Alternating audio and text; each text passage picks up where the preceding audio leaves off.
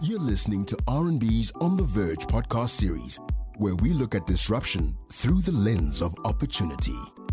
My name is Willem van der Post, and this is the RMB On the Verge series, where we take a look at disruption, but through the lens of opportunity.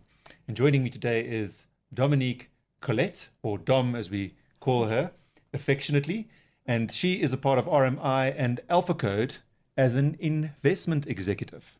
So, Dom, safe to say that you know a lot about the entrepreneurial and investment ecosystem in South Africa. You've been exposed to it. I've been exposed to it. I don't know if I know a lot about it, but I've been exposed to it. So, so let's look at that. Um, in South Africa, uh, there's this rise of fintech, mm-hmm. which I believe is your area of expertise. Correct.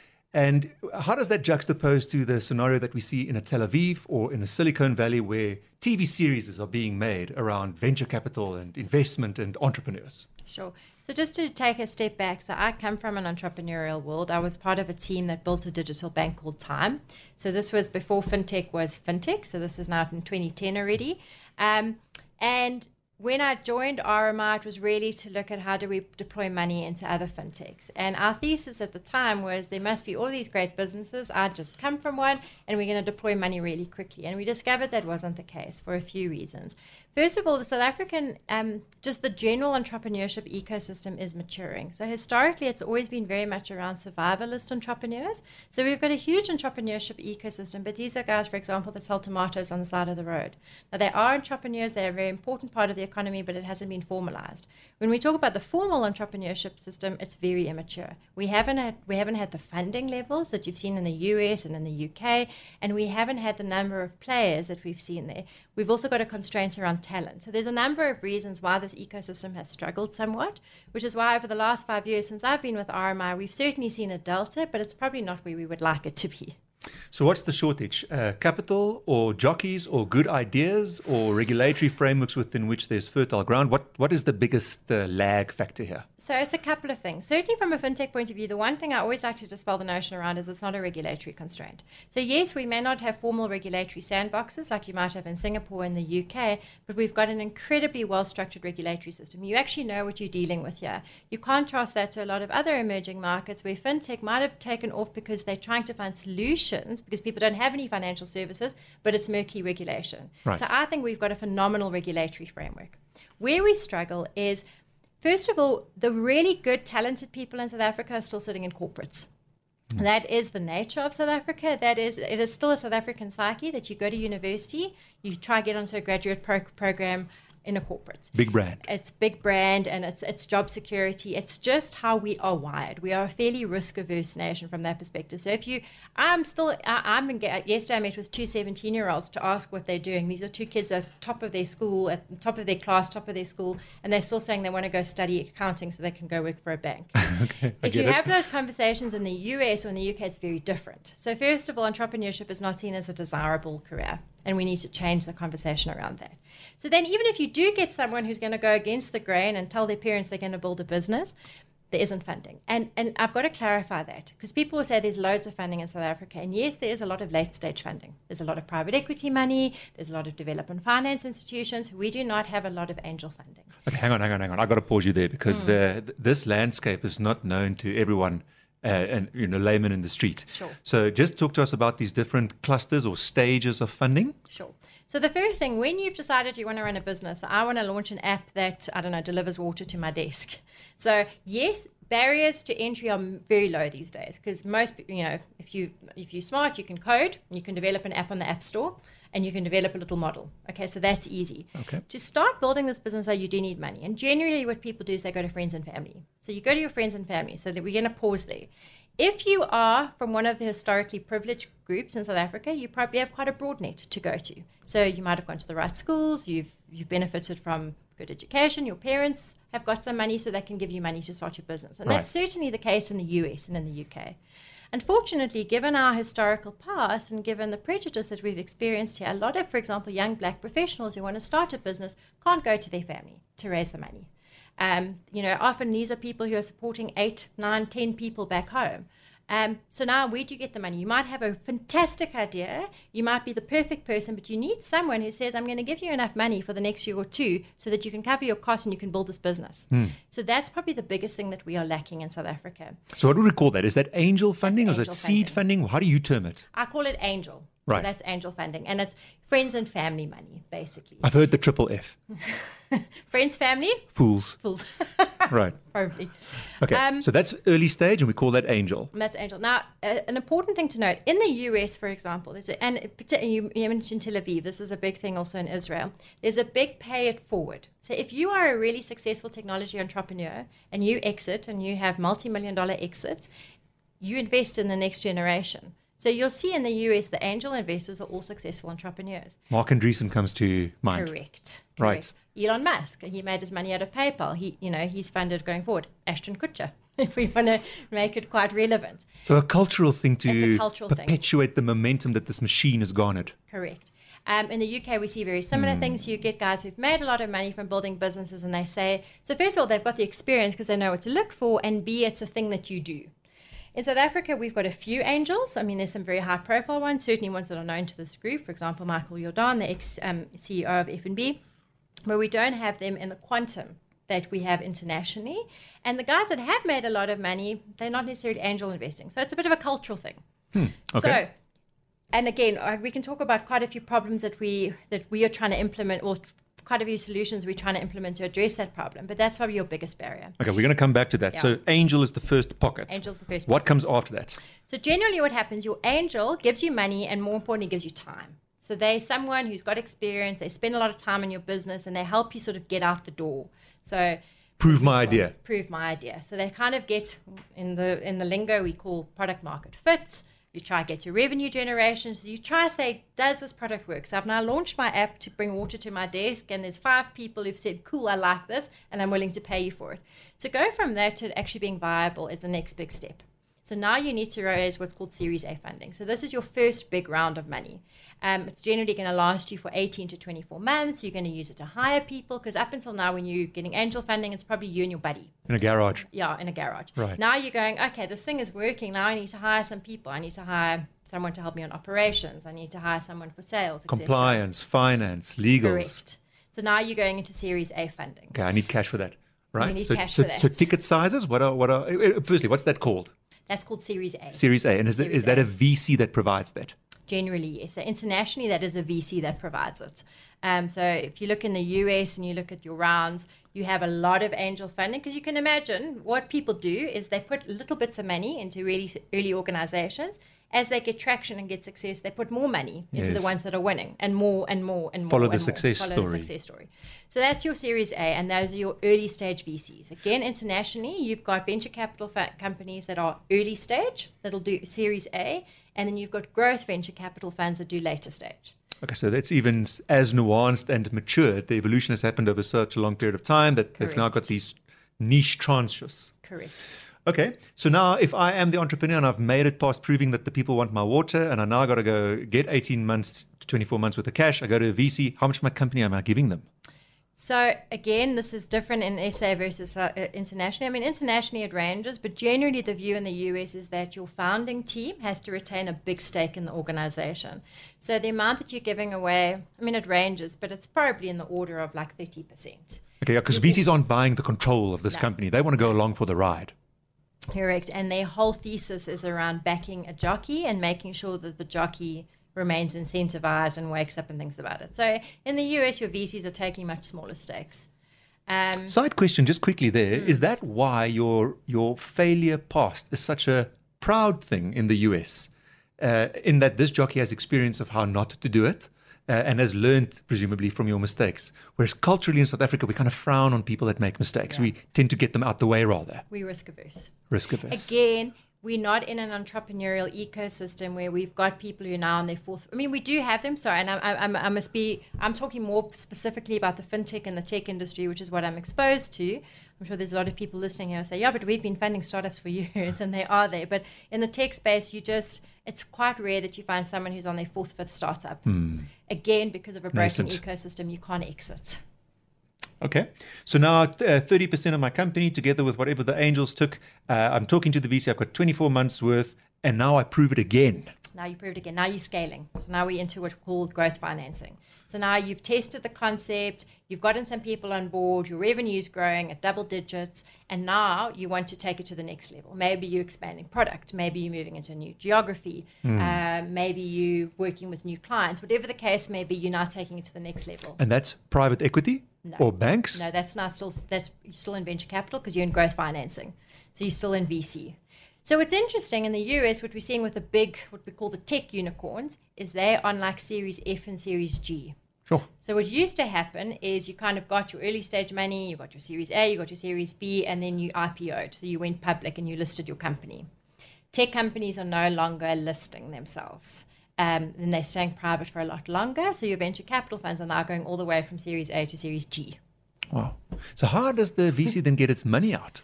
So how it works again in the I mean any funding landscape, the idea is that your Series A funder comes in a lower valuation and your Series B funder then comes in, either takes out the Series A hmm. funder or the valuation, there's a massive valuation uplift. So unrealized, but still a gain. Correct. And then at some point in time, presumably I have the election ability to get out either to the new funder or if it does, then go IPO. Correct. All right. So now, what's interesting, particularly in the fintech space, the majority of companies land up actually being bought by banks or by insurers. So if you look at the number of exits, they're not going public. They're generally being sold to a bank. So your angel and your Series A and your Series B will wait for the payday. So they'll wait for a bank to come and buy you. Does that not kill the entrepreneurial spirit though? Because now I've got to comply with the bank and all of its rules and regulations, procurement, and, and I used to be this free spirited entrepreneur, and now I've got to fit into the corporate. Sure, again, but what we see particularly like in the US, they go on to their next startup. So they build a business, they either list it or they sell it to a bank or they sell it to an insurer and they go on to the next one. And in South Africa, where that has happened, have those enterprises or initiatives survived? Not necessarily in the form that the entrepreneur had. Again, I've you know I've, I've, I've, had some experience in that, having been on the other side of the coin. So I exited Tyme when CBA bought them. So CBA was a big Australian bank, and they bought sort of an entrepreneurial organisation, and things do change substantially. So t- what tends to happen is people who were very entrepreneurial. I have a timesheet. Yeah, tend to leave. That is what happens a lot. Um, and you know, those that are willing to sort of stand for the ride will, will stick around. But it's a huge issue. Uh, just from our perspective, from an RMI point of view, we would probably never buy 100% of an organization because we'd want the management team to be really incentivized. Mm, vested interest, as it yeah. were. All right. Um, so talk to me about crowdfunding, though. I see Uprise is making some great strides in funding businesses as an alternative source of funding. Mm. So crowdfunding is an interesting one. Um, I'm not fully up to speed with where the regulatory environment has moved towards, but certainly what's held crowdfunding back in South Africa versus internationally is we've got quite restrictive requ- uh, sort of listing requirements. So effectively, when you go into a crowdfunding platform in South Africa, you can't list equity unless it's in a closed club because otherwise you're infringing with what the JSE does in terms of an IPO. So you'd have to put together an information memorandum, a prospectus, and give it to everyone in the market so they can make the decision. Whereas that doesn't, the rules are different in the UK and the US. So crowdfunding is quite difficult in South Africa, and you've got to put it into a framework that works within our context. Again, the regulator could be moving on that, and I'm not sure, but it's still quite difficult. The other thing in South Africa is we don't have a very sophisticated investor base. We certainly don't have a big retail investment base. So South Africans, if they're investing, it's through their pension or their provident funds. Huh. We don't have a lot of direct equity participation in the JSE, for example. We don't have a lot of individual investors. So companies like Easy Equities are trying to change that, but generally the majority of South Africans, they save their money, they give it to their pension fund manager, and the pension man- fund manager is managing on their behalf. For a fee? For a fee, sure. Strange that this ecosystem persists. Sure, but for example, if you look in Australia, that's a very high level of retail participation where Joe Blogs is b- directly buying shares. Right. We don't have a lot of direct retail participation. So if you don't even have that in the big listed companies, how do you explain to the man on the street in South Africa, now you must buy an early stage company where there's no information and they've never done it before? Sure. So there's a, actually an opportunity there in terms of creating awareness through an educational endeavor. It is, but then you've also got to assume that South Africans have got additional disposable income. Right. So we're talking broader economy. Yeah, we're talking broader economy. Right now, South Africans are stretched, and South Africans don't, South Africans don't save. We know this is a problem. They certainly don't save in the formal organizations. So we know we've got a massive Stokvel market of like 44 billion, which is quite informal. But generally, even the South Africans that do save are stretched at the moment. Um, I certainly don't have a lot of friends and family that are running around with extra cash to invest into startups, Sure. even if they knew that they could, if they had the skill set. So, so if we're ta- talking about broader economics, what about job creation? Surely the scalability of digital products and services, I understand that there are jurisdictional nuances, would allow for global expansion of a great business idea. And surely that creates a hell of a lot more jobs. So, sh- are you seeing fintech as a job creator? So in some ways it is. So, and I'm going to give you some examples from some of the companies we've invested in. So we've invested in one called Entersekt, which does dual factor authentication for banks. Sounds really fancy. All they do is they allow you to verify yourself when you're doing online banking. So you get a pop-up on your phone that says, "Is this you? Are you making this payment? Yes or no?" Now, in a country with massive SIM swap fraud, it's really revolutionary technology and it, it protects your transactions. They've got over 100 people that are working in their office in Stellenbosch. These are hugely skilled, um, highly qualified people, and their business has started 10 years ago. So, yes, they've provided over 100 highly skilled jobs. They haven't created 10,000 jobs, but they're never going to because technology, by its very nature, requires a highly skilled individual and you optimize. Hmm. So, fintech is not going to be a driver of job growth necessarily. It'll make some impact, but it's not going to employ thousands and thousands and thousands of people like a manufacturing industry, the manufacturing industry will do or mining will do. What it does do, though, is it helps make financial services products more accessible. So when you talk about economic Inclusion. growth and you talk about inclusion, it's really important for people to be able to access financial services products. Basic example: one of the program businesses we've been working on is called Spoon Money. Spoon Money provides micro, micro, micro loans to female entrepreneurs. Now, Spoon Money itself may not ever employ loads of people, but they're giving working capital to women who are sewing on the side of the road, who's selling fruits and vegetables, to be able to grow their business. And maybe the person who is sewing on the side of the road can now employ two other women. Right. So when you are Stimulation able- for job creation, Correct. rather. So when you democratize Hmm. the access to financial services and you give people like that access to products that they never had before, there you can see job growth and economic growth. Okay, so kind of. So it's an enabler. yeah, which, which we need more of, right? Correct. So, um, one other concept that I wanted to touch with you was just this notion of inbound, outbound, and where you park your IP, specifically in a tech space where IP is is is a is, is a big part of your asset base, intangible as it may be. Do I leave that in South Africa? Do I take it abroad? Do I do I start it here and mature it elsewhere? What's the stance there? So it look, you've got to decide what kind of company you're building and what ultimately always build a company with the end state in mind. So understand where you're taking the company. The thing is, if you are going to look at moving international or you're going to look at raising money internationally for any reason, you do need to look at exporting your IP. And the sooner you do it, the better, because the longer that you wait, the more tax you're going to pay on it. Um, so most tech companies these days offshore their IP from day one, and the reason they do that is so they can attract international investment, and also so that when you do have a big exit, you've got a bigger market to play towards. Um, from a jurisdiction perspective, very popular jurisdictions are obviously the tax havens like a Mauritius, etc. The challenge with those is the tax benefits are always going to come under scrutiny. So the guidance we always give tech companies is if you are going to offshore your IP and have an international headquarters, do one that makes sense from a business point of view. Mm. So if you have to employ people and you have to grow the business and you've got clients, rather put it in that jurisdiction because that's always going to, you know, paying tax is a nice problem to have, I always think. Yeah, it means there's profit. it means there's profit. So rather think about what's going to be better for your business in the long run and how you're going to grow your revenue line and then worry about profit. I mean, worry about tax. All right. So, what do you, as RMI, look for when you make these investments? There is there a is there a magic concoction, uh, a, a great enough business plan with a dependent enough jockey and a big enough market? Like, what are the things, just broadly speaking, for that guy or girl that sits in a corporate has this burning desire to go and commercialize an idea, who wants to come and do a pitch? How do you, what do you look for? So we look so at a starting point there's three big buckets we look at. So first of all we say what industry are you playing in? Is it a growing industry? So are you are you for example if you were going and you were providing technology around checks in South Africa, you'd say that's not a growing industry. But if you are providing, I don't know, financing solutions to freelancers, you can say, well, that's an emerging trend, and the, the thing around freelance work and sort of the gig economy is growing, so it's a nice industry. So that's the first thing we say. Is it growing in the right direction? And are there deep revenue pools?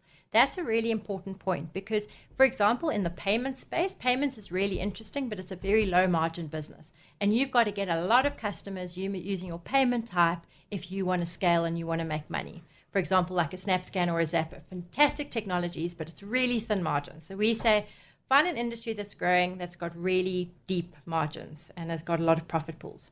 Then, second of all, does your business model have moats? So, what we mean by moats is it easy for someone to copy you?